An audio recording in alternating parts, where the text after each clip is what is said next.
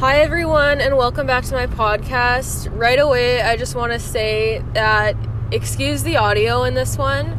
Um, I'm currently in a vehicle. A vehicle? Why did I say it like that? I'm not American. I'm currently in a vehicle, and uh, um, I'm on my way to go grab some hay with a friend and bring it back. Um, generally speaking, when I'm driving, it's one of the times where I am free and able to film these types of things the most readily.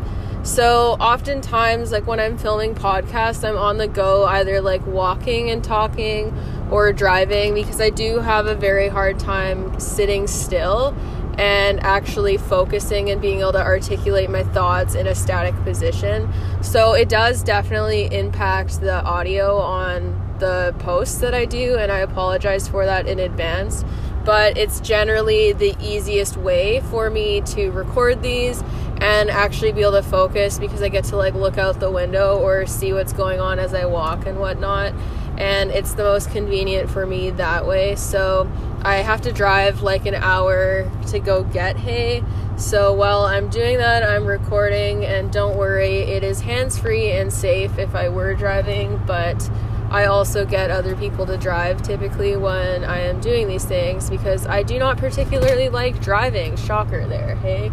Um, anyways, with that said, this episode is going to be like a typical mishmash as is, as are my episodes normally on podcast because I do not write up like a structure for what I'm planning on talking about because, like I said, I'm disorganized and I tend to do things on the fly. So this one will be no different.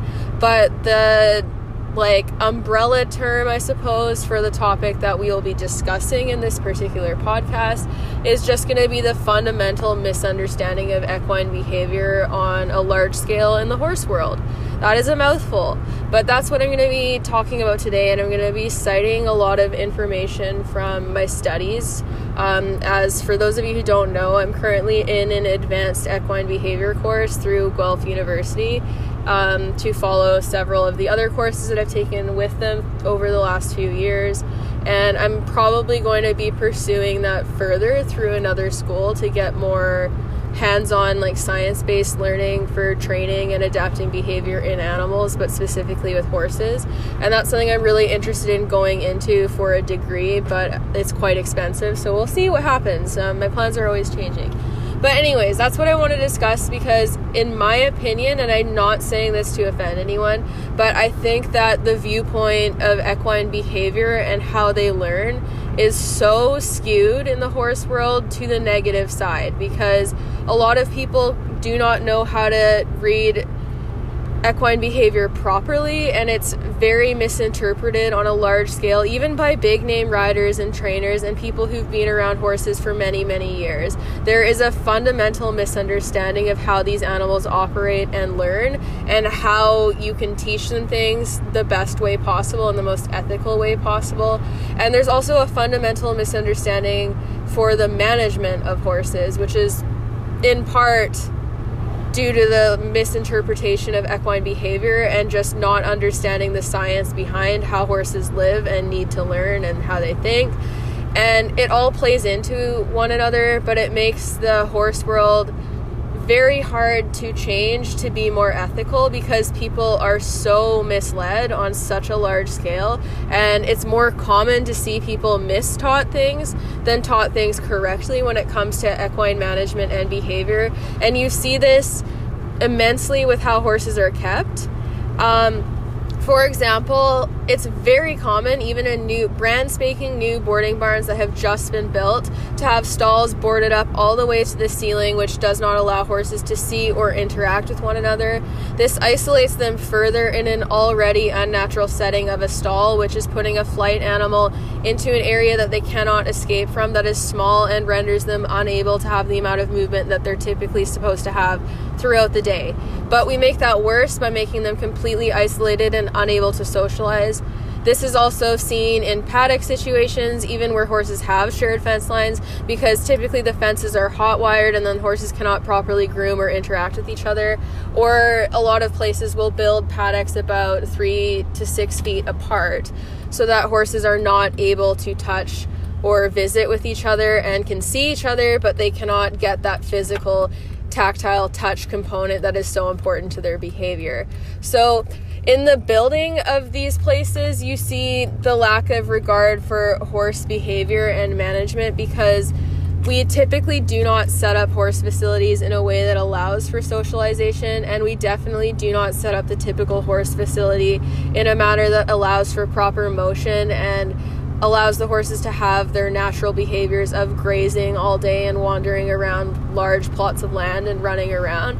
And I'm not saying that people who cannot offer that are entirely unethical, but the fact that we're teaching people that the the less ethical way of keeping horses is the norm means that there's no push for people to try to enrich their animals' lives in the situation that they have to make them better because they literally do not even know that there's a problem in the first place.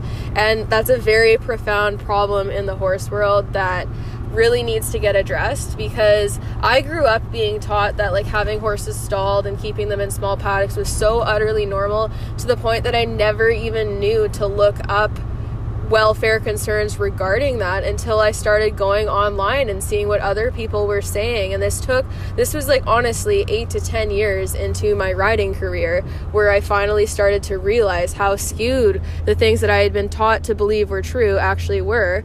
And people will say like oh like there's no excuse for ignorance just look it up which i would agree with to an extent but if people don't even know that a concern exists how are they supposed to formulate a thought to look it up? For example if you've been had it drilled into your head that stalling is so normal for horses and that they need it and they like it why would you ever look up stalling welfare concerns? Because you've never been led to believe that there are any in the first place. So you can't look for what you don't even know exists. And I think that's one of the biggest problems is that these boarding barns and like training facilities that typically take in the most new riders are the ones that indoctrinate people into these views. And there's an awful lot of dishonesty and maybe just sheer ignorance in how they teach people. Who knows? Maybe these trainers aren't being deliberately dishonest in how they portray behaviors and how horses should be managed. But if they're not being deliberately dishonest and they are being extremely ignorant in what they choose to normalize as regular care and practice for horses. And unfortunately, since these types of places are the ones teaching new equestrians, they perpetuate that behavior onto the students and riders that are with them from a very young age, or even with adult riders. These adult riders are learning to function in a manner that isn't ethical, and they're learning it as their first intro into the horse world. So then they learn to never really question it or have a concern about how things are. And it's unfortunate because even people who are old enough to know how to have access to the internet and do things in a certain way, they're not really allowed the freedom to know where to look and learn further because they're taught things in such a cookie cutter manner that honestly discourages them from looking further into things online. And I would also say, the vast majority of these facilities, even with students who would be interested in looking into things further and asking questions online and potentially learning about the welfare problems in their lesson barns, they're discouraged from doing so because if they ever bring up these concerns, trainers do an awfully good job at ridiculing people and making them feel stupid and lacking expertise enough that they shouldn't even voice the opinion in the first place. So, as a general rule, I would say that the vast majority of horse people do get into the horse world because of their sheer love for the animal, which is fantastic. But unfortunately, that love is exploited pretty quickly by a number of different lesson barns because of the lack of understanding of equine behavior and how little it's actually taught to riders in new programs. We don't really make an emphasis of like how to read specific behavior signals beyond pin, pinned ears bad, forward ears good and so on and so forth. Don't walk behind the horses, they might kick. The very bare bones basics. And this allows for a lot of misinterpretation of the more subtle equine behaviors.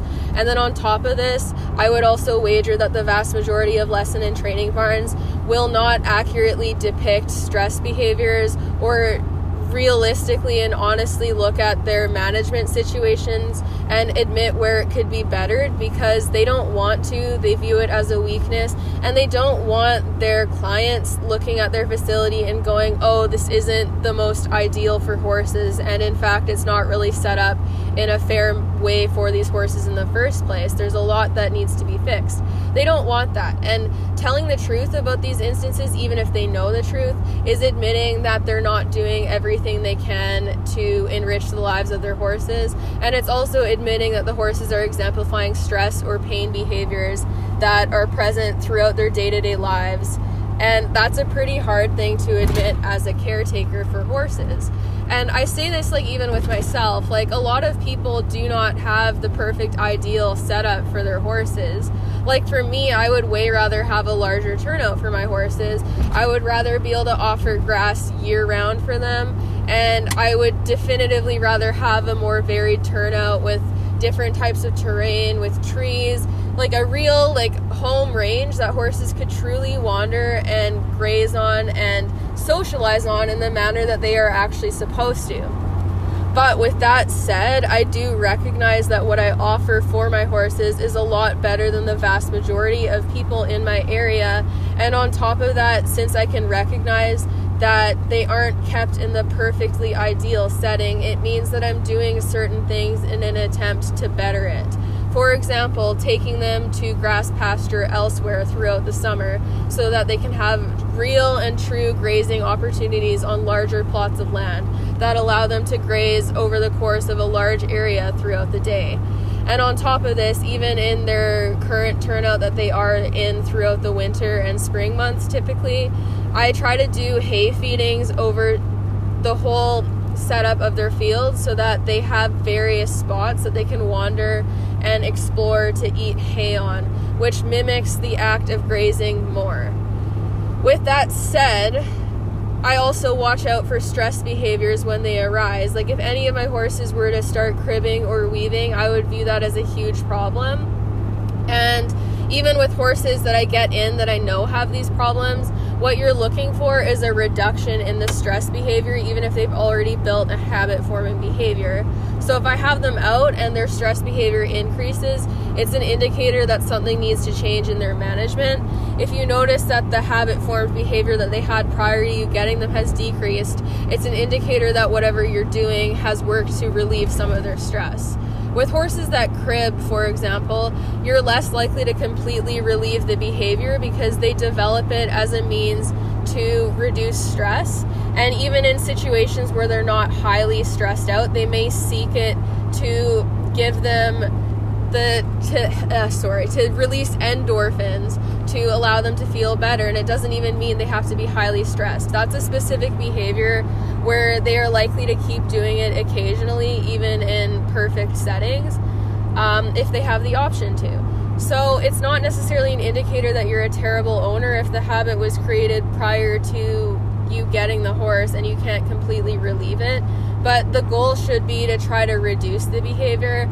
And then if you also have a horse that arrives to you without any vices and they develop vices in your care, that is definitely something to look at and address and really start to consider how you can change your management style to make the behavior less likely to keep occurring. Um, and like like I said with myself, this is something that I watch pretty closely with all of my horses, and specifically with a horse like Banksy. Since I bred him and I've known him from birth, if he were to develop a habit like cribbing or weaving, it would be directly related to a stressor that was probably brought about by management. And then that would be a wake up call to con- reconsider how he's being kept. With that said, Banksy is easily the most well socialized horse that I owned. He has the least instance of any type of stress behavior, including resource guarding behaviors like chasing other horses away from food or pinning his ears. Out of all of my horses, he is the most likely to share his food, grain included, because he has never had to have a reason to guard these types of things. Whereas a horse like Milo has some pretty profound resource guarding behaviors because he was starved. With that said, his behaviors of resource guarding have gone down in intensity over the years, which is a good indicator that he is getting less stressed and frantic around feed time. this has definitely been helped by allowing my horses free choice access to hay because it makes it a lot less exciting and stress inducing if they're getting set hay times and going hours without hay leading up to those times. So, for those of you who have your horses in traditional boarding situations where you might be limited in how you can benefit their lives, my biggest recommendation to you would be to try to get a slow feed hay net and requesting that the barn staff have it filled at all times so that the horse can trickle feed throughout the day and isn't running out of hay in between feedings if you can't control how much they're feeding or how often. And I do understand that for like people in boarding facilities, it is a lot harder to influence your horse's care, especially if you're not the owner of the horse. If you're leasing or riding lesson horses, you're pretty limited about what you can do, and you're essentially stuck in a situation where you have to put up with a lot of stuff that you might not agree with and just do what you can to benefit the horse's life positively when you're there. So it's a pretty tricky situation. But I think that even just realizing where certain welfare concerns are in modern horse culture and being mindful of them and looking to see how you can make the situation better for the horse like how you in specific can do it. So it's not to look at a horse you don't own and be like this horse would be much better if it was turned out 24/7 because you can't influence that but what can you do for that horse as an employee at that barn or as someone who leases it? For example, if you're a barn worker and you know damn well that the horses in the barn situation are not getting their needs met to the extent that they need, it could be as simple as letting the horse get a couple of bites of grass or letting them get some over the fence interaction each day that you have with them. And it doesn't need to be a big thing, it can be little actions that you do to just benefit the horses' lives while you can. And this can be said for a whole number of jobs or for a whole number of different facets in the horse world, whether you are a lesson student, a leaser, a horse owner, a barn employee. There are little things that you can do to try to benefit animal welfare in the job that you have. And I do think that one of the biggest problems with a lot of the online trainers and popular popularized ideals online are that they take a my way or the highway approach that isn't necessarily realistic in its application in the real world. For example, the idea that like no horse should ever be stalled under any circumstance, or that if you use any other method of punishment and like anything aside from positive reinforcement, you're bad. This isn't really realistic in the real world because there's always going to be circumstances where, for your own safety, you may need to punish a horse or for your own safety and the horse's safety, they may need to be stalled at specific times, or where you're just completely unable to change the circumstances surrounding the horse and have to make the best out of whatever resources that you have. So, I've said this before in other podcasts, so I don't want this to get redundant, so I'm not going to go into detail on it. But what I will say is that I think the correct way of wording things and the way most trainers mean it, even if they take the really like harsh stance of you have to do it this way, otherwise you suck. What they're meaning is that for regular training, you should be trying to make your regular training sessions as ethical and as least aversive as possible because you want the horse to actually find some type of relaxation or enjoyment in the work if you're going to train them effectively. If a horse is unhappy or stressed in training, it is a lot harder to manipulate behavior. So, with that said, having punishment as the forefront of your training program regularly probably isn't the best idea, and it has been shown in numerous studies to not be the best idea. So, if you're working with a trainer who insists that punishment is necessary as a means of teaching horses manners, I just want to put it out there that they're not correct in the sense that saying punishment needs to be in a training program all the time. So, yeah, it's just simply not correct to say that punishment needs to be in a training program to have a horse trained with manners. Like, for example, with Banksy, he has basically not really been punished ever. Um, and he's got really good manners. And I've found that, like, especially with colts and stallions, people will say that they need to get, like, the shit kicked out of them in order to have manners but there's like so many studies on animals and even people showing that like the level of aggression you have with them does influence their aggression back. And a lot of horses develop more aggressive tendencies when they are handled with aggression than they would without Um, and on top of that, punishment gives the horse like very little information.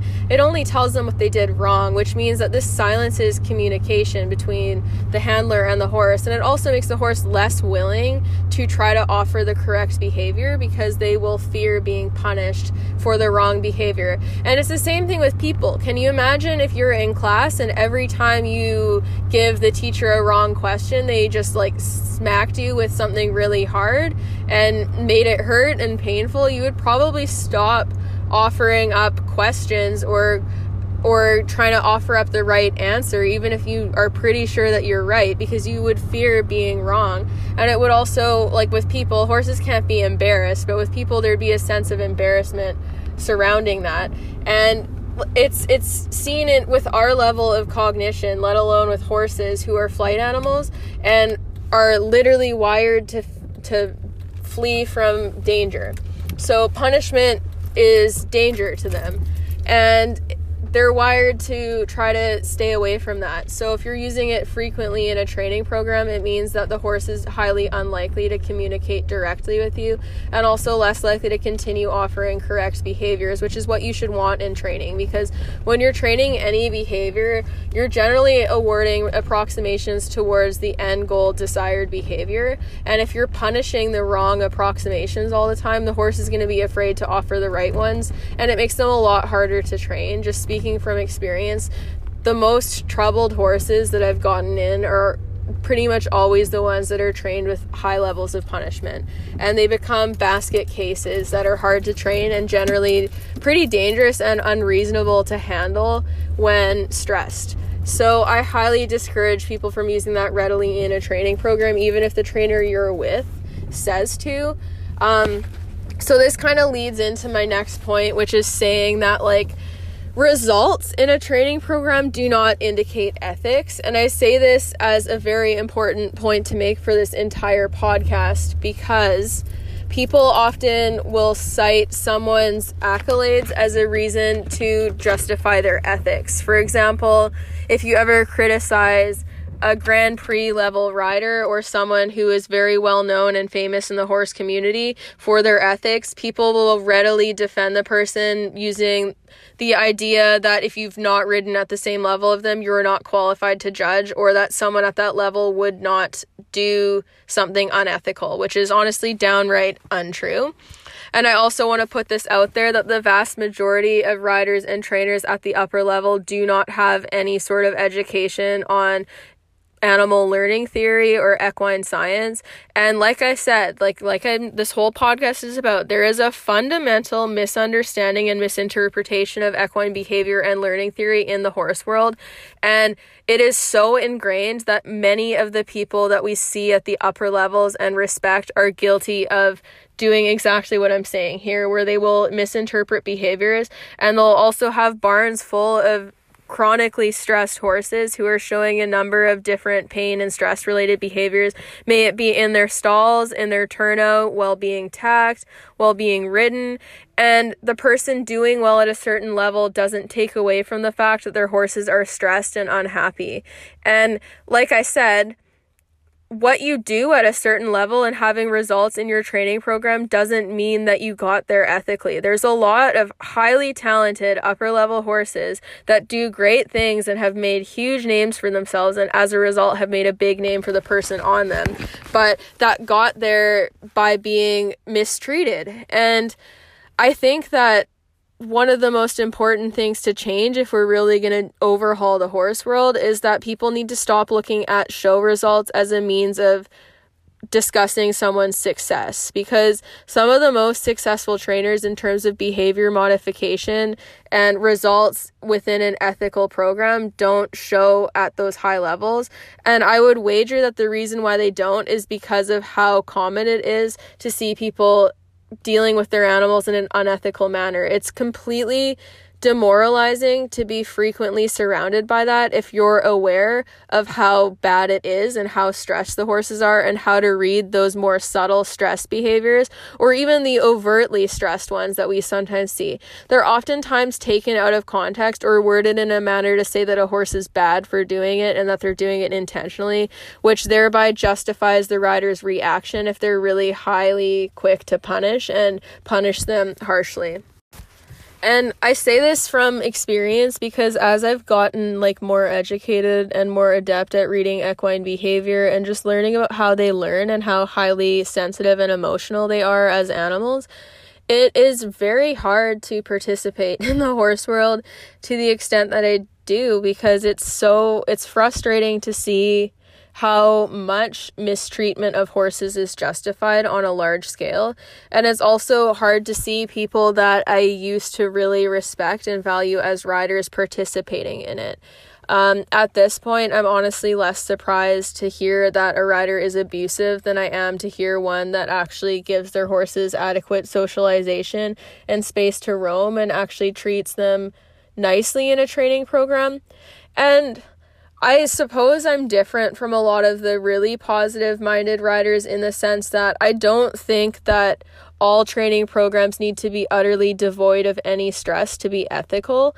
But if it's a situation where the animal is always in a state of stress when they're around their person, or basically always in a state of stress, then it's not really a situation where we, as horse riders and handlers, can claim that we do this because we love the horse. Because if it was truly just about the love for the horse, we wouldn't be able to consistently justify mistreating them and putting them in highly stressful situations for our, our own own pleasure without wanting to rectify the stress that it inflicts on them.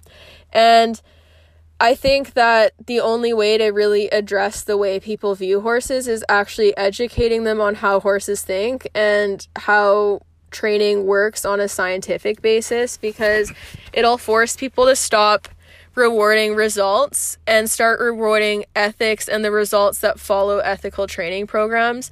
And until that happens, there's not really any incentive for people to change because the upper level riders will still get applauded and they'll still win ribbons and titles with their training programs, even if they're unethical. So, it doesn't really matter to them because they think they're right and they're also getting rewarded for it time and time again by all of their supporters and also the judges and whatnot that place them in their respective placings at shows. And like just to point out how bad this is, it's pretty ridiculous that on like the mainstream show circuit, for example, we have people like Marilyn Little who have had numerous instances of bloody mouths and aren't really getting any repercussions for it. Like she's still allowed to be like she still has supporters and fans commenting on all of her pages. She still is able to go to shows and win especially in like dressage classes where you'd think that they would want to value relaxation and actual proper submission due to relaxation rather than someone who is known for bloodying their horse's mouths upwards of 7 times. Um, but she's still allowed to compete and she's still rewarded for doing what she does like a- actually at competitions but also by the general public in the horse world. And as long as people like that are continuously allowed to exist and have their dirty laundry aired but still be rewarded for it there's not really any incentive for people to change. And having that happen on such a mainstream basis and having other people see it whether they're riding at her level or not it shows them that it's okay to do that and that it's it's normal. So it normalizes it to all these young riders who might be in programs with trainers who like her bloody up their horses' mouths or do these things. And it shows them, hey, like this is okay even at the top levels of sport. And it happens. And it makes it easier for them to justify it being by shrugging it off and being like, oh, well, this is just like an accident that happens sometimes. And in reality, like if you're riding lots of horses, like I can only speak for myself, I can't speak for other people. But realistically, like how many of you guys have actually bloodied a horse's mouth? Let alone seven times in competition. Because what you have to consider there is like, those are only the times she's gotten caught. And if it has happened that many times in the public eye, you can infer that it probably happens behind closed doors fairly frequently because at shows, above anything, she would probably be trying to model herself in a way that is the most publicly respectable and is less likely to behave in a manner that will be frowned upon. So you would think that her behavior would be starting to change publicly no matter what to try to model what the public eye wants to see. So the fact that it's happened that many times in the public eye is like highly concerning. And I'll admit, I have had horses come off with a bleeding mouth, but it has only been in situations where something pretty dire has happened, and it has only happened to me on racehorses actually. Um, so, what I mean by something pretty dire is I'll be in a situation on the racetrack where I'll definitely have a horse that is stressed and is reacting. Um, and they might do something like lurching forward suddenly and leaping and then in a way where the bit pokes the top of their mouth or where they bite the edge of their tongue. Usually it's from biting the tongue. But with that said, like even on the nervous horses, it's a situation where it literally happens once and that's it. It's not something where it happens frequently with the same horse and different horses over a pattern of time. If it's a rider that's doing it to numerous different horses fairly frequently at shows, a number of times, then you can generally wager that the only commonality is the rider. And like I said, accidents happen. There's definitely times where you can accidentally hurt your horse with the bit and cause rubs or have the mouth bleed and have it become a problem. But with the amount of blood that has been present on her horses, the number of times it has, it's a pretty absurd amount of blood that is an indicator of a problem. And then when you pair that with the types of bits that she typically uses when these things are happening, it's pretty clear that it's a rider problem.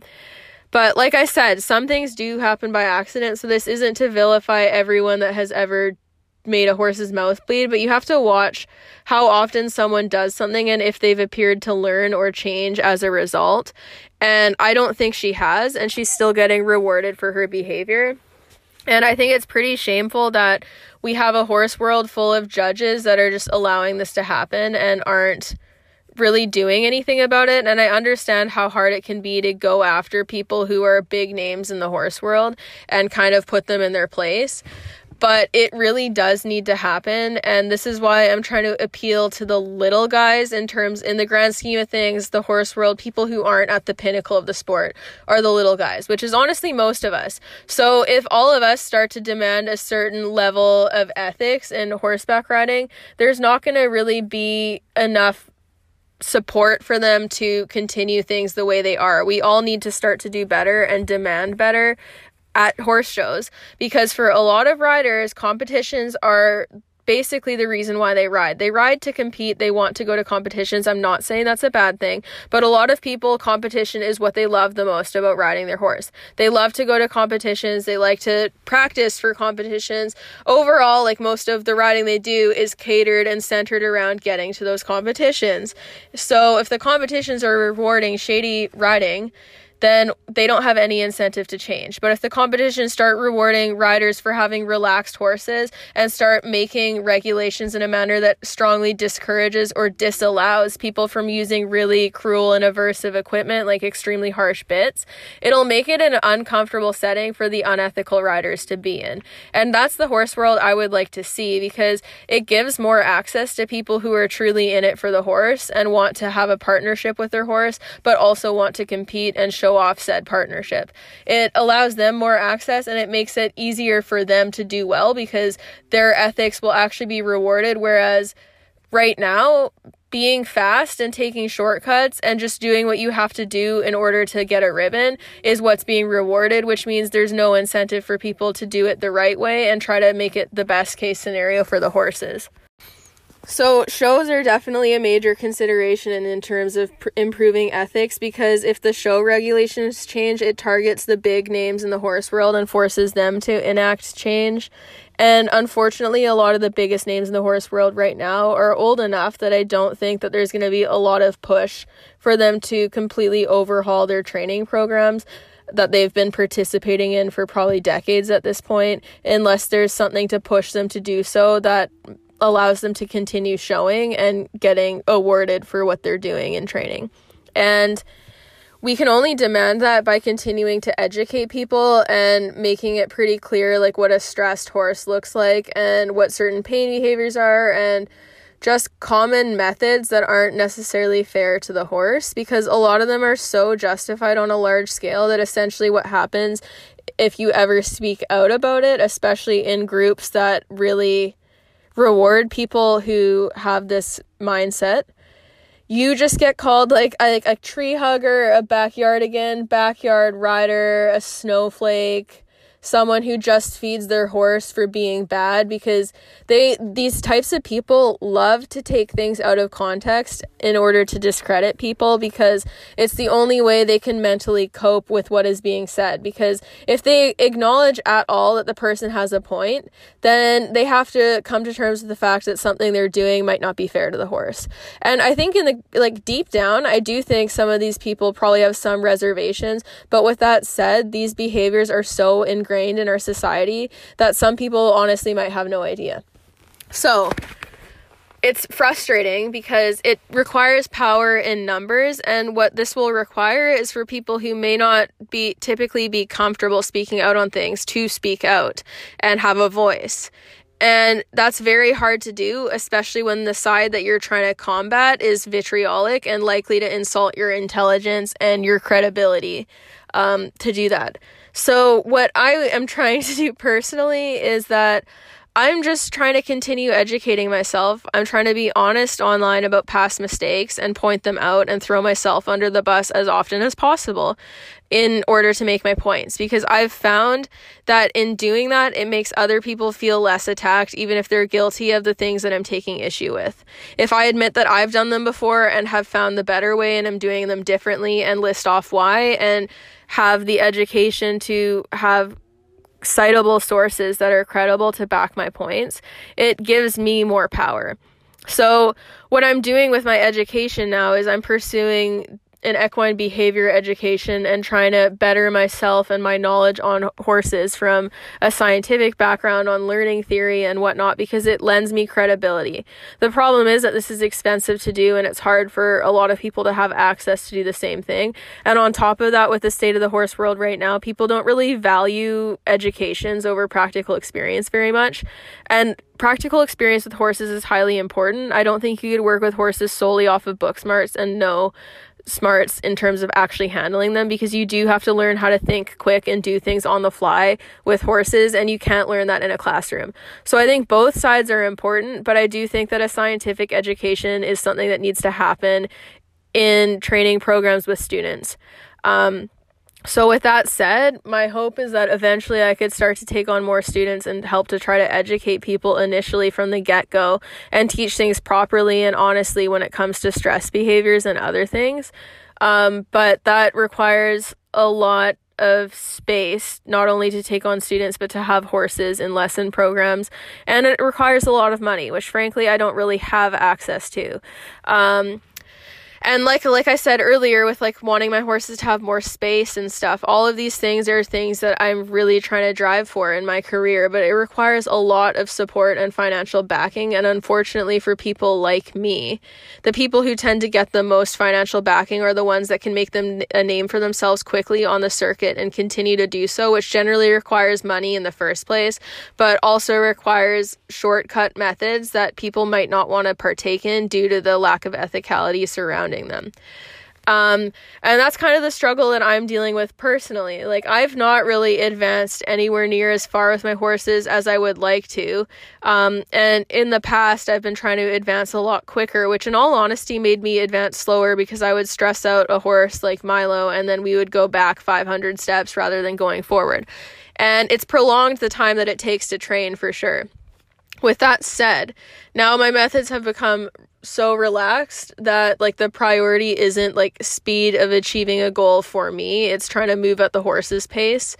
And that means that I'm not able to do things on the timeline that I would have previously have liked to do and have horses that are ready to show big heights and to participate in arenas where if we were to do well it would lend more respect and credibility my way to the people who do not value school smarts and only value results based methods um, but I do eventually hope to get there.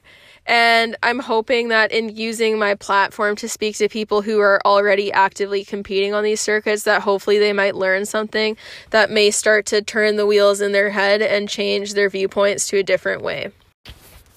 So basically, in short, I suppose like the biggest problem, if I was to try to like completely concisely say it, which is probably not going to be so concise because as I said, I'm on the fly, I think that we need to just make more of an effort to actually educate beginners on equine behavior, which is going to be really difficult because our entire culture in the horse world generally revolves around a superiority complex that involves making fun of beginner riders when they post stuff online or in the public eye, and just overall being cruel to people for their views on horses or how they ride if they don't have perfect equitation and so on and so forth.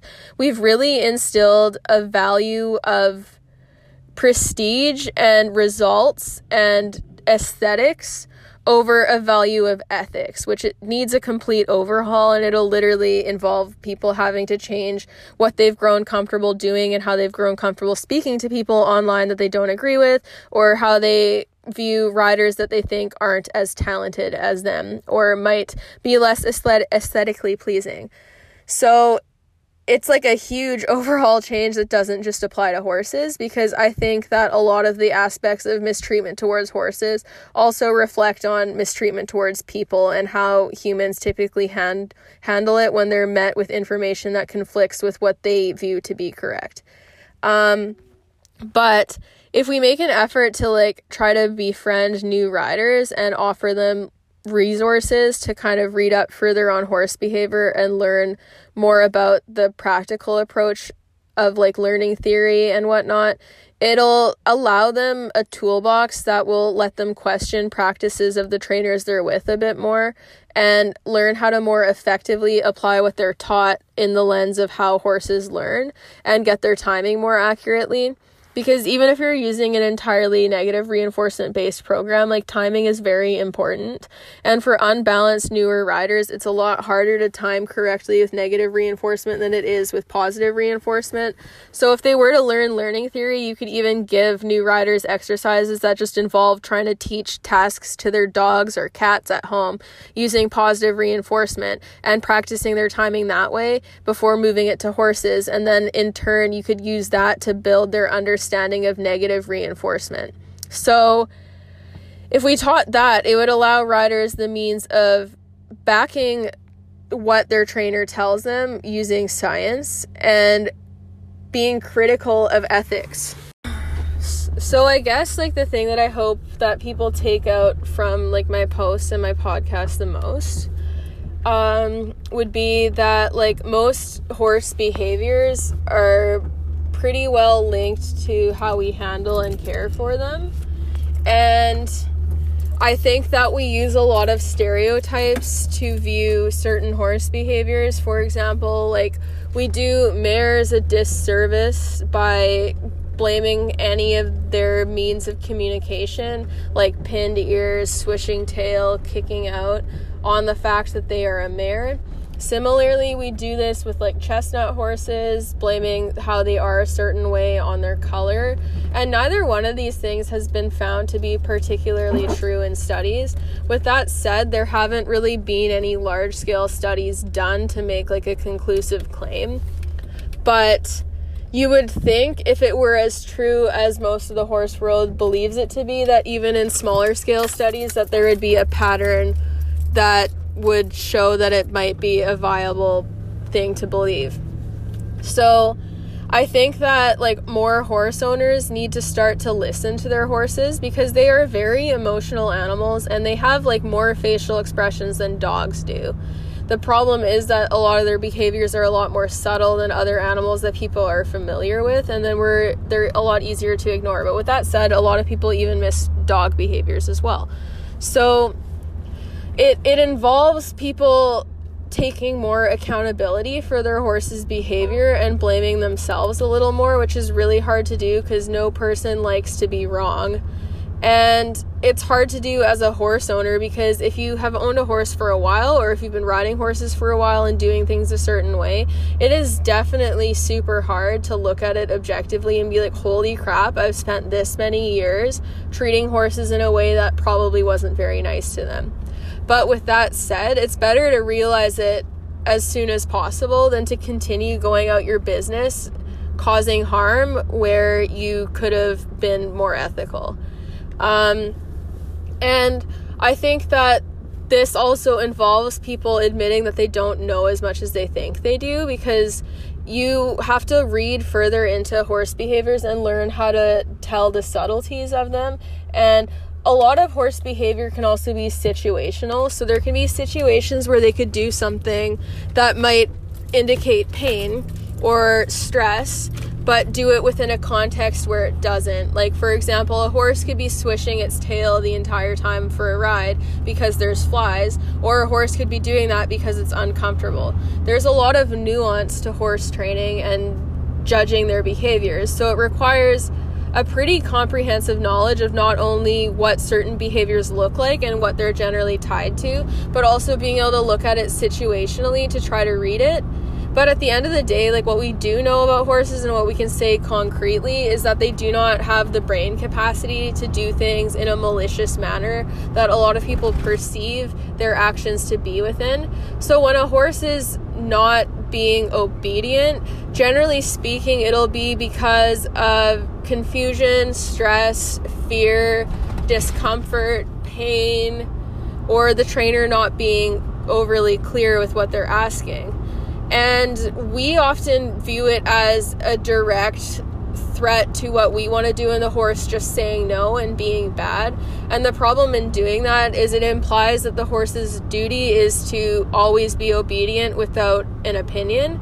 And it also implies that horses do things just to piss us off, which then justifies harsher treatment of them. And it it also lets people off the hook for their actions because they can take out their frustration on a horse and have some of that be relieved. So it's reinforcing for the person to do that. Um, and then they don't have to accept any accountability for it and they can feel justified in their actions even if it's confusing and unfair to the horse. So we just we need to do a better job of explaining equine behavior to people and really like like picking it apart and looking at, at, at it like objectively situation to situation. And we can also admit to ourselves that like none of us are perfect trainers. Even highly educated science-based trainers can make mistakes and have cues be confusing or adjust their posture in a manner that accidentally links a behavior to a certain physical movement without even realizing it.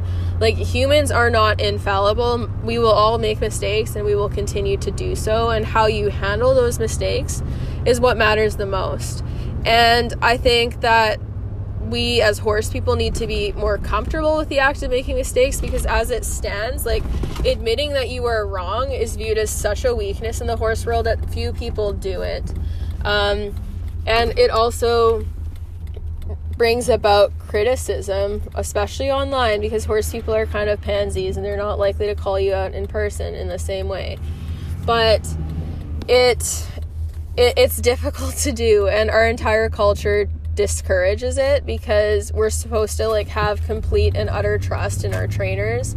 And we are supposed to believe certain things because like the upper level pros do them and this and that.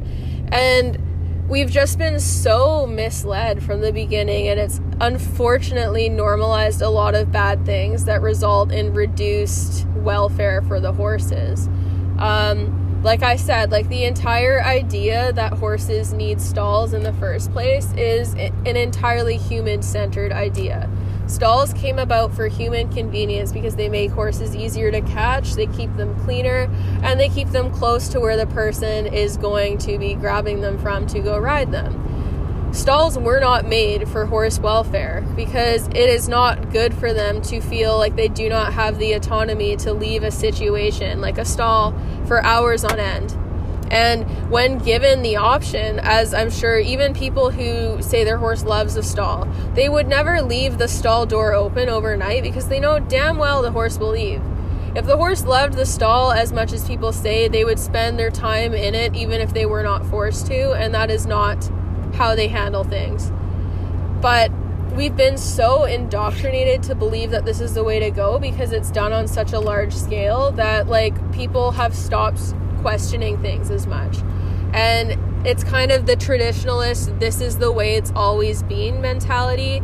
And that is such a dangerous one to have because it doesn't allow for growth and it doesn't allow people to objectively look at things as we learn more and enter modern times where there's way more studies available. Like, for example, even in the last five years, there's been so many more published studies on horses. I started taking equine science courses, I think, back in 2015, and it's crazy how many more studies I can access now compared to then it's bonkers. Like, I can't believe it. I was blown away when I started taking the course I'm in now, and when I opened the university library and saw how much more tested evidence there was. And with that in mind, there's really no excuse for people to be so rigid in wanting to change things and saying that this is the right way to do things because with anything, like even outside of horse training, there's an awful lot of stuff that we've realized was not true or was not the best way to be doing things as we've grown and learned. And even with teaching humans, some of the tactics that we frequently used are not the most science based or effective in manipulating behavior and changing it. And having people actually learn. Like a lot of the methods we learn we use even for humans are not correct. And even within like parenting schools of thoughts there's a lot of old methods that people still want to use and say worked because they look at anecdotes and then they refute studies because they'll be like oh this worked for me. But this is why I'm reiterating so much that results aren't an indicator of ethics. And generally speaking, in an ethical training program, you're going to be able to manipulate behavior easier because you'll have a willing participant who is not afraid of you. And the same can be said within humans and human to human training and interactions. You're more likely to modify behavior if the person doesn't perceive what you're doing as a threat. And we're guilty of perceiving things as a threat in terms of like horses' behaviors because if they sway from what we want them to do and what we view as correct, we view it as them disobeying us and needing punishment traditionally. And it's unfortunate because it's a very human centered idea that like the horses owe something to us it to us ugh, I can't talk, I'm sorry. That the horses owe something to us and it's it's messed up because I've heard a lot of people justify like training their horse in a harsh manner based off the fact like they only need to do this for an hour a day and they get fed and taken care of otherwise. So this is the only thing I ask for them within that 1 hour. But unfortunately for the horses, they don't understand that. And also with that in mind, a lot of the people who use that excuse do not have their horses in a living situation that allows them to be happy and relaxed in their free time. So their free time very likely consists of solitary confinement away from other horses where they cannot move around readily and run and play and actually enjoy themselves or where they might not have free choice access to food and it's not necessarily the relaxing utopia people try to portray it as when they try to say my horse is so well cared for, so they can tolerate me being unnecessarily harsh on them when they're bad. And even if it were that utopia, it's not really the best argument because your horse doesn't owe you to work without payment when you're supposed to be their caretaker and have their best interests at heart. And like even with people, like if you were working off room and board, you wouldn't view it as an, a reason for people to be, have a free rein to abuse you. You would view it as a job, and even within a job, you're still deserving of autonomy and fair care and welfare. And we should view it the same as horses like what I've started realizing in training is that like there's certain things that I do that I could try to justify and say I shouldn't need to do because I pay for the horses in other ways and make their lives enriching in other ways. But when I want them to do something for me that goes against their nature, I should I should be paying them for it. And generally speaking with horses, payment is in terms of food. So when I want horses to load in a trailer, they get paid for it because what other incentive do they have to go in other than me scaring them in and forcing them in? And if you do that, what incentive do they have to be happy and comfortable and relaxed in there? And like the tra- trailering is like the biggest test of like what horses are willing to do for us because we're putting them in a dark, confined box that rattles and takes them to a new place that induces stress every time. And if we induce stress to get them in there, we're not setting them up for the best success. And like that's one of the easiest things to train without force, and yet in the horse world it's still so common to see people chasing horses into trailers and getting mad at them using methods where they make it harder, quote unquote, to be outside of the trailer than in it and try to make the trailer a rest spot. But the problem is, like, even if the horse escapes overwhelming stress outside of the trailer once they get in, they're still going to be stressed. And, like, that's one of the easiest practices to modify and use a positive approach, and people still can't do it. And there's some really cool studies that are done on, like, specifically with trailering horses where they compare working with horses using positive reinforcement compared to like regular loading methods which involve punishment and negative reinforcement and it's pretty profound the differences. Like there was one where they did it on horses that were shipping to slaughter. And this was in Europe so they have like a their meat trade there is actually like for people. So they actually have farms that produce horses to be used for meat. It's not like here where typically it's horses that go to auction and end up being bought by kill buyers and then produced for meat but with that said, so they have they have these farms, and the food farms meet all of the horses' basic needs. They get socialization, they get grazing, they get to interact with their friends on larger plots of land where they actually have space to run and move around. And in the study, they tested loading them with traditional methods, and these are unhandled horses who have not been haltered and have not seen a trailer, versus with positive methods. And the positive horses who were prepared using positive reinforcement and making the trailer like a fun place loaded in like 30% less time than those who use traditional methods. And there was also way less stress behaviors like kicking biting rearing and fighting amongst themselves in the trailer. So not only did it make it safer for the horses but it also made it safer for the humans and it made it easier for the humans because they loaded quicker. And this is with entirely unhandled horses Whereas most of us, when we're loading horses, we're working with horses who at minimum are halter broke. And then it should be even easier to do this. So this is like all trailering is like the test that has shown me how easy it is to modify behavior on horses when they're not scared or stressed or being bullied into situations. And like I said, like I said earlier, there's certain situations where you may have to use punishment or train in a manner that you would not regularly partake in as part of your program. For example, for myself, when I went to go pick up horses from the racetrack to take home, I did not have any of my training protocol on hand, and the people who had the horses wanted to load them quickly and don't necessarily use the same methods I would in training to load their horses, meaning that we had to load with a lot of coercion, like putting a butt rope behind the horse or a broom to kind of usher them in, a chain over in the nose, or in one case with one of the horses, a lip chain because he had been stalled for so long leading up to it and was being dangerous to walk down to the trailer. And unfortunately, in high arousal states like that, where they're really excited and they need to move and they're being kind of stupid, flighty, and dangerous. Not stupid in the sense that they're unintelligent, but they're behaving in a manner that is potentially harmful to the people around them.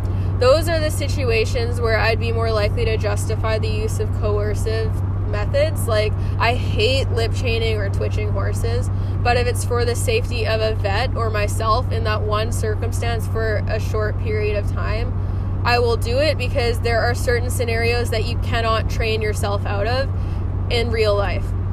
So, like I said, we use the coercive methods to get the horse loaded for those times. And it was pretty eye opening how long it took the horse to load then versus when I was loading by myself with no other help compared to when I had three people helping me at the racetrack to get the horses in. It was profoundly different how long it took the horse to load. I loaded the horse within probably 45 seconds on my own using no pressure on the halter and just reinforcing entering the trailer or approaching it or investigating it with their nose with treats compared to the time it took at the racetrack, which was probably 15 minutes. Um, obviously, that's an anecdote, but coupled with all of the research done on such things, it's pretty, pretty supported evidence. So that kind of shows how you could apply it to training and make it how bettering the welfare of your horse also makes them more trainable. And I've also noticed that this in circumstances where the horses are not getting enough turnout. They're way harder to ride. They're typically more flighty more likely to buck, bolt, or rear under saddle, or very hard to get to relax. So, a large portion of the ride is just trying to get them to calm down and relax compared to horses that are out in turnout who come out and they're coming out pretty much ready to work and you don't get all the bad behaviors. That's the impact of good welfare and training. And even for myself, like it's been a lengthy change to take place and to start to realize this because it's required a lot of research on my part. And initially I wasn't as driven to seek the research because I didn't want to change my ways because it was harder to do. And I believed that what I had known currently was the right way and that there couldn't possibly be enough conflicting information to need to model my training program. And I was wrong and now that I'm seeking more information and talking to all sorts of different types of professionals who have more experience in other areas than I do and who have participated in more science based trials and whatnot, it's allowed me access to ideas that I wouldn't have otherwise been open to prior. So it's been a slow change, and I don't expect like everyone in the horse world to change immediately because, like I said, even for myself, it was never a situation where I was always easy to change and I, where I wasn't stuck in my ways. And there are certain things that like haven't necessarily changed in my program, but I've gotten more effective with how I train the more I've learned. Because to some extent, even when I was working with really aversive trainers who were really quick to punish and not nice to their horses and had poor management, I still used positive reinforcement for trick training and other aspects of horse um, horse training but I didn't use it as effectively. So the results were not necessarily as profound as what I would see now that I know how to quickly mark behaviors and how to train using learning theory for horses. And I didn't know how to use them in other contexts, which is the big thing because a lot of people do not know how to change the context of their training to a more positive minded context using high value reinforcers when they've been taught primarily with punishment and negative reinforcement. It can be hard to imagine ways to use other methods to train the same tasks that you have learned how to train another way. And it requires some level of creativity and then when you do realize it it means that you have to eat your words like for example which a lot of people who have followed me extensively can attest to this in my advanced equine behavior program that I'm in currently, we had the pleasure of having the guest speaker, Shawna Karrasch. And for those of you who do not know Shauna, she is a very well known positive reinforcement trainer that predominantly works with horses, but she also used to work with SeaWorld at SeaWorld. So she's worked with like marine animals and all sorts of different types of animals. But she is like the trailblazer for clicker training in horses and positive reinforcement in horses, and she's done a lot of work with horses. So it was a pretty big deal to have her as a guest speaker and to be able to ask her questions and get a response to them. And like she even surprised me with the amount of response I got to my questions because she gave me an 18 minute video response, which was like insane because we have a class full of many students and she was responding to all of their questions. And it was it was just very kind of her to take the time out of her day to do that without compensation. And that's a lot of time to take because that's just the time she spent answering my questions. And i asked three of them and some people asked the same or more some less. But anyways shawna is a well-known clicker trainer with horses and she has done a lot of work with horses. And i asked her some questions with regards to like working with stallions using like positive methods and how a lot of people think that you can't do it because they're more nippy and they tend to be more aggressive. And I told her that my stance on the matter was that I don't think that they're actually more likely to have these behaviors. I just think they're more likely to have their management ignored and be kept in a manner that encourages these types of behaviors to happen. And when she answered my question, she said she agreed with that and that she's worked pretty extensively with stallions and hasn't found it to be a problem ever, and that the stallions tend to be very respectful. And in cases where they're in high arousal from either stress, fear, or wanting to breed mares, she said she would just leave the situation because she is her being there is reinforcing to them. So if they're acting like fools and she leaves the situation, it's negative punishment in the sense that you're removing the high value reinforcer who is the person that is training them and is rewarding their behaviors. And it meant that she was able to enact behavioral change on stallions in a way that most people wouldn't be possible. And a lot of people would still disagree with that, but this is someone who's worked with a lot of horses on a large scale, saying that it works on top of all the behavioral studies backing that.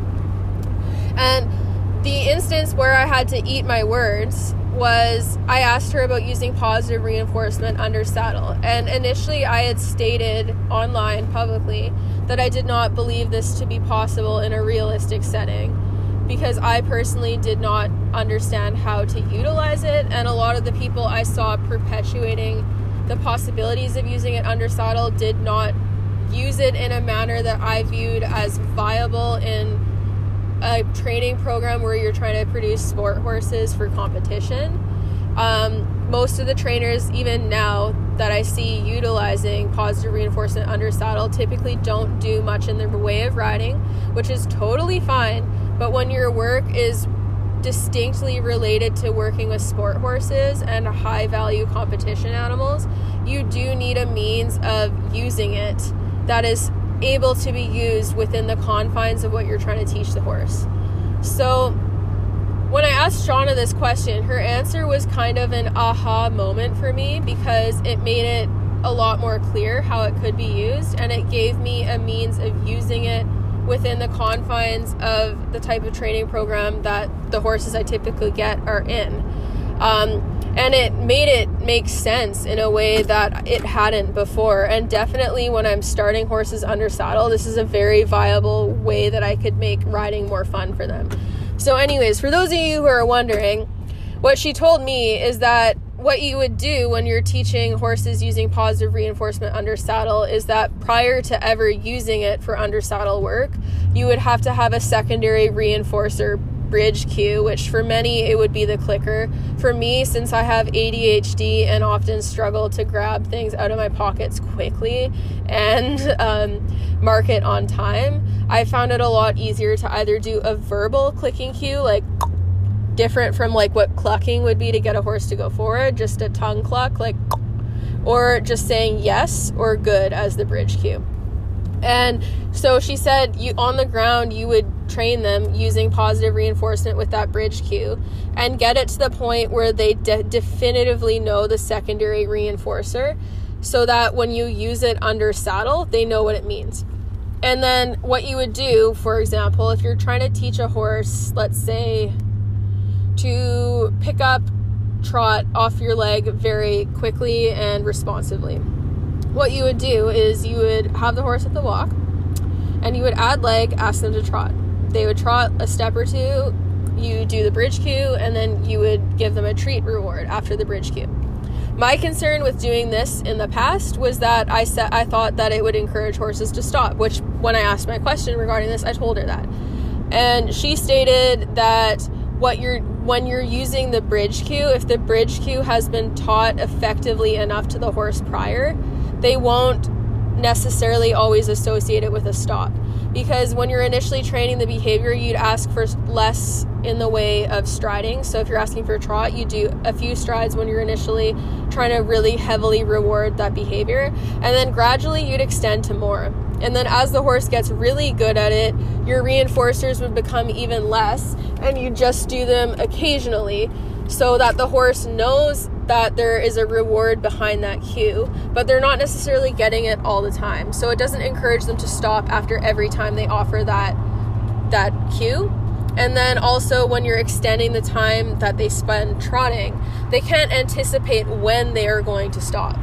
And that was something that really spoke to me in terms of using like a bridge cue and using positive reinforcement under saddle because it gave a means of doing a behavior in a way that is not at all dissimilar to how you would train it anyways. Because when you're initially working a horse with negative reinforcement, you're not going to ask them for like the end goal immediately. Like when you're initially teaching leg cues on a horse, you're to put your leg on, and if they take one step, you remove the pressure and you say, Good horse. you're not to just put your leg on the first time and expect a horse to know to go right forward to trot, or you're not to put your leg back and expect the horse to go right to canter. You're to gradually build in the same way you would with positive reinforcement to getting them to do the cue that you desire in the end.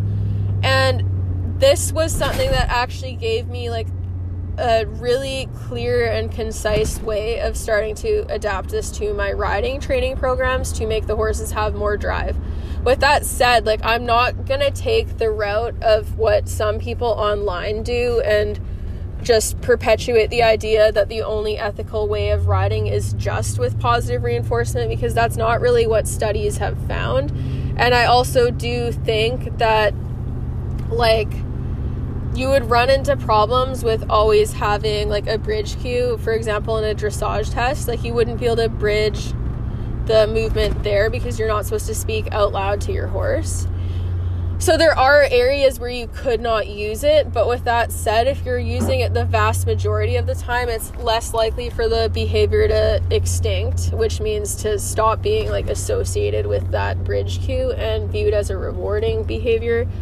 Um, and then also, like with client horses, if they're only in for like 30 days, I won't necessarily have the same amount of time to effectively teach a bridge cue and then also apply it under saddle to teach the behaviors that I need under saddle but it's given me a toolbox that allows me to better the welfare of the horses and teach them more drive in a number of different settings.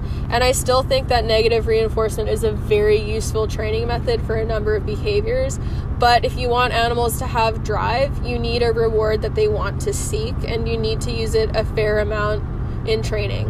And the problem with horse training is that since so much of our training is largely based on negative reinforcement and punishment, there's not really the same incentive for horses to love their work and to want to do what the rider is asking um, as there would be if there was like a tangible reward that they want to seek. And it'll be interesting to compare because like with Banksy, it'll be like since he's so young, I have all the time in the world to condition certain responses to things before I ever even sit on him, which will make it a lot easier to have the behavior be modified and attributed to like a reward based system. And I would imagine it'll make him a lot more willing than other horses that I've ridden. Um, and I'm excited to test that theory because it's a lot harder to, like, when a horse has learned to associate certain things with negative responses or being punished and stuff, um, it's harder to reassociate the cue with something positive, and it definitely takes more work if the stimuli that they have been taught is no longer novel or new. Um, it requires more work on the trainer's part to adapt that behavior um, because the horse has already grown accustomed to viewing it through a certain lens and you're trying to change that response. So it's definitely easier to train these cues on a blank slate, in my opinion, than it would be on a horse who has already been started a certain way. But like I said, it gives me a means of enriching training, even if it's not used all the time on every horse. Um, because, like I said, there are limitations, especially if the trainer, I mean, if the owners of the horses you're training aren't working closely with you, because it doesn't really do the horse a lot of favors to train them in a way that's only applicable to when you're handling them. Which, again, this was my concern with teaching positive cues because I kind of got a bad taste in my mouth regarding positive reinforcement under saddle in particular because there were some people online who were like insistent that any pressure and release was bad. Um, and my problem with that was that our cues for riding the traditional horse and how like all of us have been trained to ride involve pressure and release. So, if you're going to employ positive reinforcement and teach all different cues, it shoots the horse in the foot for when they ever get rehomed. And that was my biggest concern with it. And the people that I had first interacted with when we were discussing the concept of positive reinforcement under saddle were very adamant that any pressure and release was aversive to the horse and should not be used. And it just put me off of the idea so much then that I didn't really look further into it until I was in class. And the way Shawna explained it made sense because she said you'd still teach the cues using the same aids that you would typically use, but you're linking them to a reward. And so as you get going further in your riding, like it would become pressure and release in the sense that you're not going to keep your leg on after you ask the horse to go forward because then it habituates them to the leg rather than making it a clear, sharp signal to go forward to trot or canter or whatever you're trying to do. Um, but building that association means that they have a different mindset surrounding that initial forward motion and that they view it as rewarding, especially if you continue to reward on an intermittent schedule as you develop the horse. And I hope that like in sharing this that it gives people an idea that perhaps they might not have been open to in the past like I was.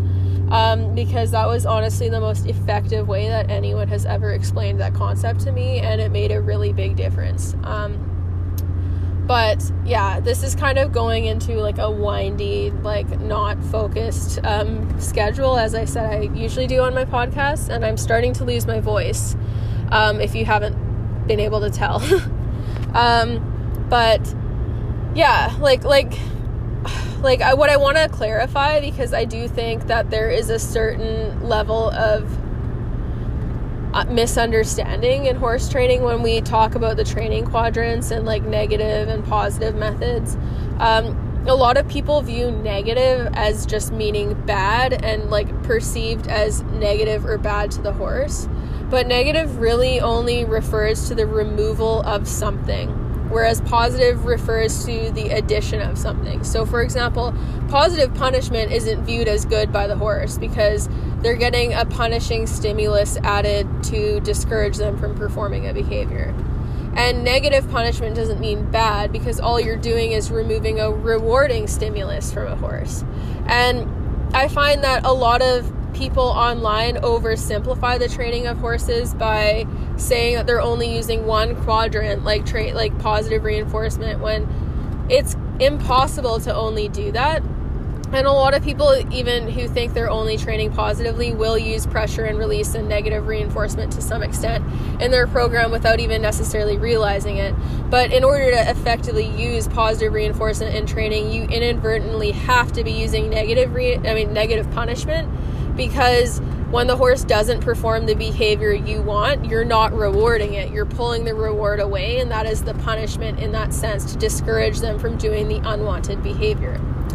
So I think, like, unfortunately, online, there has been such a fundamental misunderstanding of how to properly apply these training methods and how to properly utilize, like, positive reinforcement, negative reinforcement, and both types of punishments it's been skewed online and it has turned people away from even wanting to attempt to use positive reinforcement because they view it as like some lovey dovey awarding bad behavior type thing and not ever punishing when the horse is bad. But you are punishing just in a different sense than what a traditional program might be doing. But it's put a poor taste in people's mouths surrounding that because it's very much portrayed in a my way or the highway mentality and that if you do anything slightly differently than this that you're bad and that this is how you have to do everything.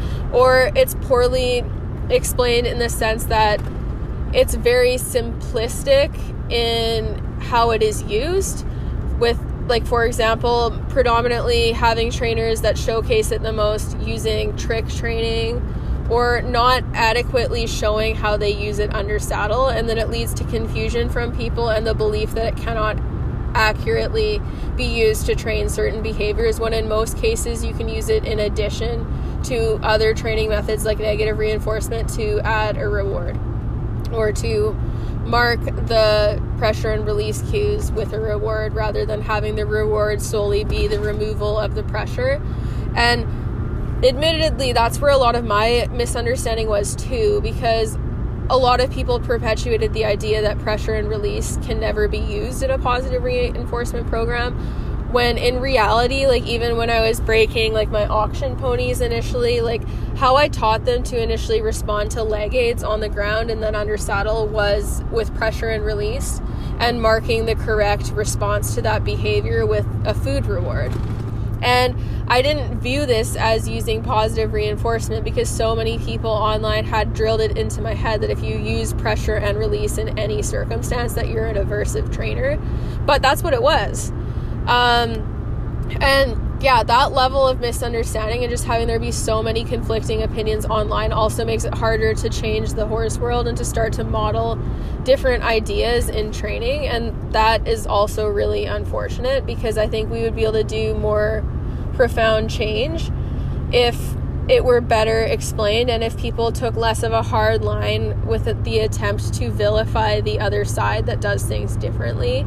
Um, but with that said, I also think there's a line that needs to be drawn between people feeling like they're being bullied or that they're victims of unfairness when people simply release information that draws an uncomfortable awareness on certain training methods. Like, for example, the discussion of aversive training methods like draw reins used to force the horse into a certain position and how that might compromise welfare.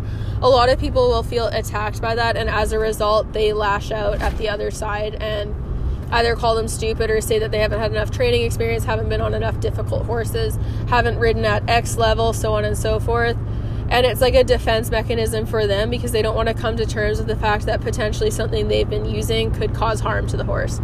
And that doesn't allow for conversation in the same way either. And it happens on both sides where people take such a hard line on how to do something that they don't allow for conversation. And in a lot of cases like people are more or less will be on like a similar page, but they don't realize it because they are just so like rigid in how they want to explain things. And I'm going to try to do less of that. With that said, like I said just before this, like I do think that people's feelings shouldn't need to be taken into account as much when you're just sharing information because I don't feel like people should view it as attack as an attack when someone just posts a study and I've definitely seen this happen where someone will share a study on something that's popular in the horse world and then people act like they've been attacked when all they've done is share information. You shouldn't feel attacked by information and if you do, those are emotions you should sit with and ask yourself why you feel that way. I say this as someone who has been guilty of doing that. And generally speaking, the reason why you get your back up and get defensive and don't want to or feel offended that someone's like sharing that information like it's an attack on you, it's because to some extent there's probably a feeling of guilt or you don't want to come to terms with the possibility that you've been doing something wrong. And it's definitely hard. But I think that if we're actually in this sport for the horse and for our love of horses, we should welcome new information, even if it might have force us to either have to adjust our training methods or have to train knowing that there's a good possibility that what we're doing is wrong or unfair. And that requires a lot of personal growth, which for me personally, I feel like I have gotten to a point in my life finally where I am more comfortable admitting my wrongdoings and looking at mistakes I've made in the past more critically and admitting to that. But with that said, it's not easy to do because like I've had people try to come at me before when I say certain things and be like, "Oh yeah, well you used to do this, you hypocrite." And it's like it's not hypocritical to grow as a person and adapt the way you do things as a result but people will try to make you the villain for doing that because they feel uncomfortable or threatened by the information that you're putting out and trying to silence you from saying it is more comfortable than them coming to terms with what is actually being said. So, to some extent, I also think human psychology is an important factor to learn in horse training because a lot of times you're having to train the humans and having to find the best way to feed them information to help their horses. Um, so I hope this was like helpful. I've done a lot of rambling, and who knows if people are actually going to listen to this in entirety. If you do, all the power to you, and thank you for actually listening to my rambling thoughts because I do have like a lot, a lot of insecurity about like if my podcasts are like even good or worth posting after I post them, and generally speaking, I can't even listen to them back because I don't like the sound of my voice. So I kind of just hope for the best and hope that they're received well and that what was said was said half decently. And i do find that being able to say it like verbally through a podcast and just having kind of these more rambling conversations allows me to voice things in a way that more clearly reflects my thoughts on them than what I might be able to do like in writing or on tweets, blog posts, or shortened video clips where I just briefly touch on a concept within a vlog video rather than making the whole video surrounded by it and can't go into detail on it. So I think the podcast is good for me because it allows me to voice my thoughts, concerns, and opinions and what I've learned and kind of dismantle it and look further into it than I could on other venues. And I hope that other people can understand and appreciate that, even if it's not necessarily in the most organized setting ever. And I also really do appreciate the support. I appreciate all of you who share my podcast with nice comments. And it means a lot to me, like whether I am able to like voice that in writing in a way that actually makes it clear. Like i'm so bad at accepting compliments and it might seem that i'm like not sincere or that i don't care but that's definitely not the case. Um, so yeah like i hope that this was interesting to you and i would also much appreciate it if anyone like has like specific topics that they want covered following listening to any of my podcasts if there's something that I said that you would like me to go into more detail on, or if there's certain topics that I haven't talked about that you would like me to talk about, I definitely appreciate the suggestions and I will definitely take them into account. Um, with that said, sometimes it can take me a while before I cover a certain topic because to go in detail and kind of do a full podcast on it requires like a certain level of interest in the topic and having that spark of like knowing what to say where even if I'm interested in a topic and I know what I want to say about it it can be hard to get in the mood where I'm ready to just do a whole podcast on it which is why my podcasts are also probably inconsistent in their upload times and whatnot. But I do appreciate the suggestions because I'm busy and it can be hard to think of topics. And then if someone sends me a topic that really pushes me into inspiration, then I kind of just do it and bang out an entire podcast all at once. So it's helpful for getting me to upload more frequently. But, anyways, this has been so rambly, and I'm just trying to say like my conclusion, and it's rambling still. So, anyways, thank you everyone for watching. I hope you all are having like a lovely fall, or if you live like on the other side of the equator, like in Australia, like my friend Chloe does, happy like spring, I guess. Um, and I hope that you're all staying safe and healthy and are all mentally doing well and just having a good time. And if you're not, I hope that it gets better. Um, so, for those of you listening to this, you've already found my podcast, and that's great. So, I don't need to tell you where to find it. But I'm also on Instagram at SDEquus, E Q U U S, and same one on Twitter. And then I'm also on Facebook, Milestone Equestrian, and YouTube, Shelby Dennis, just my name. And I also have a merch store on Teespring called Milestone Equestrian. You can find the link on like any of my social pages. There's some really cool seasonal apparel that's for Halloween that will be out of the store as of October 31st. So if you're interested in any of that, I would recommend ordering it soon so that you don't miss out. And I also have lots of new designs that I've added to the store as well that are pretty cool. And any support of like my podcast or my merch store or anything like that all goes into helping me do what I'm trying to do, like with my education and my horses and just building that business. Those are kind of the things on the side that allow me a little bit more freedom and flexibility to do things. I'm also on Patreon with SDEQU, SDEquus, SDEQUUS. And my Patreon is also a way to kind of support what I'm doing and allow me more means of flexibility to pursue the endeavors like education and get more equipment for the podcast, like a microphone so it doesn't sound like a complete trash all the time, or update stuff for my YouTube channel and whatnot. Those are all ways that are great to support me. There's also a support option on the Anchor podcast that's not dissimilar to Patreon in that it's a monthly fee. Um, but Patreon has a few more perks where I'll like post like behind the scenes stuff and things, but I've been pretty busy, so it's been hard to do. Um, but with that said, like that's another good option if anyone is interested in supporting me. But, anyways, even just listening to this is supportive and I really appreciate it because it's just like people valuing my rambling thoughts, and that's like a pretty big deal. So, thank you all for your support and thank you for listening to this, and I really appreciate it. And I'm sure I'll have more topics like this as I continue to complete my course because it's drawing up like a lot of thoughts and opinions and just having me kind of address aspects of my own training program and adapt them. So, thank you again, and I really appreciate all of you and your support.